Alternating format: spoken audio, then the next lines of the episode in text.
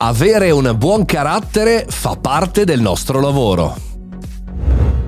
Buongiorno e bentornati al caffettino, sono Mario Moroni. Buon venerdì, dai che è quasi finita la settimana e domani tra l'altro è il mio compleanno, ricordatevelo. Oggi parliamo, visto che è venerdì, di una non tematica news parto da una riflessione che mi trovo spesso a dover ribaltare sul tavolo quando qualcuno mi dice sì ma è bravo è quello, ma, ma quel cattivo carattere, mannaggia, eh lo so, ma sono bravo ma non riesco, mi fanno arrabbiare insomma.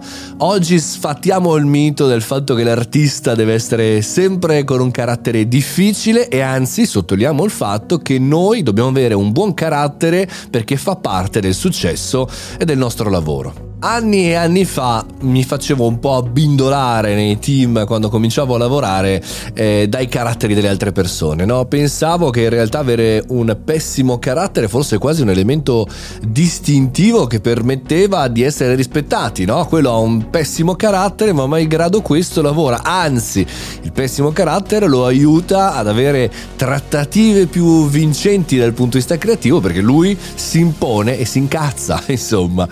Nulla di più falso, che chiaramente poi ho scoperto sempre di più con l'esperienza, anzi la gentilezza autorevole, come quella che chiamo io, diventa sempre più importante per lavorare.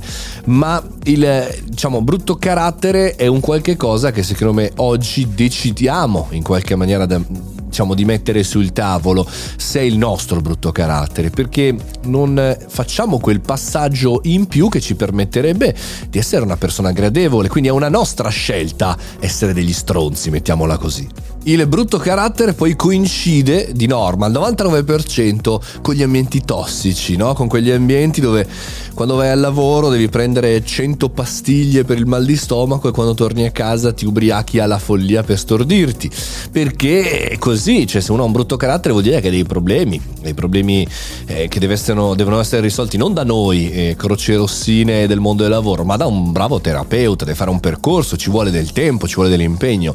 E per cui, ecco, se noi potessimo, e magari nella maggior parte dei casi possiamo scegliere con chi lavorare, ecco caspita, scegliere di non lavorare con eh, un rompiscatole, con uno menoso, con uno stronzo, con uno che ha un brutto carattere, è chiaro, questo ci dà la possibilità di fare un grande balzo in avanti. E ecco, se noi siamo quegli stronzi, chiaramente il problema diventa anche di mercato perché eh, accadrà sicuramente, lavoreremo con sempre meno persone, con persone che hanno magari anche una faccia tosta per poter mentirci, dire che magari va tutto bene, ma in realtà saremo soli, terribilmente soli. E quindi cosa accadrà? Che avremo la percezione che tutto il mondo ci va contro, che il mercato non funziona, che non c'è lavoro, bla bla. Ecco, se il vostro identikit, non vi preoccupate, il mondo non sta andando a rotoli, avete la possibilità di rilassarvi, tornare gentili tornare nel nostro mondo reale. Porte aperte a chi ha voglia.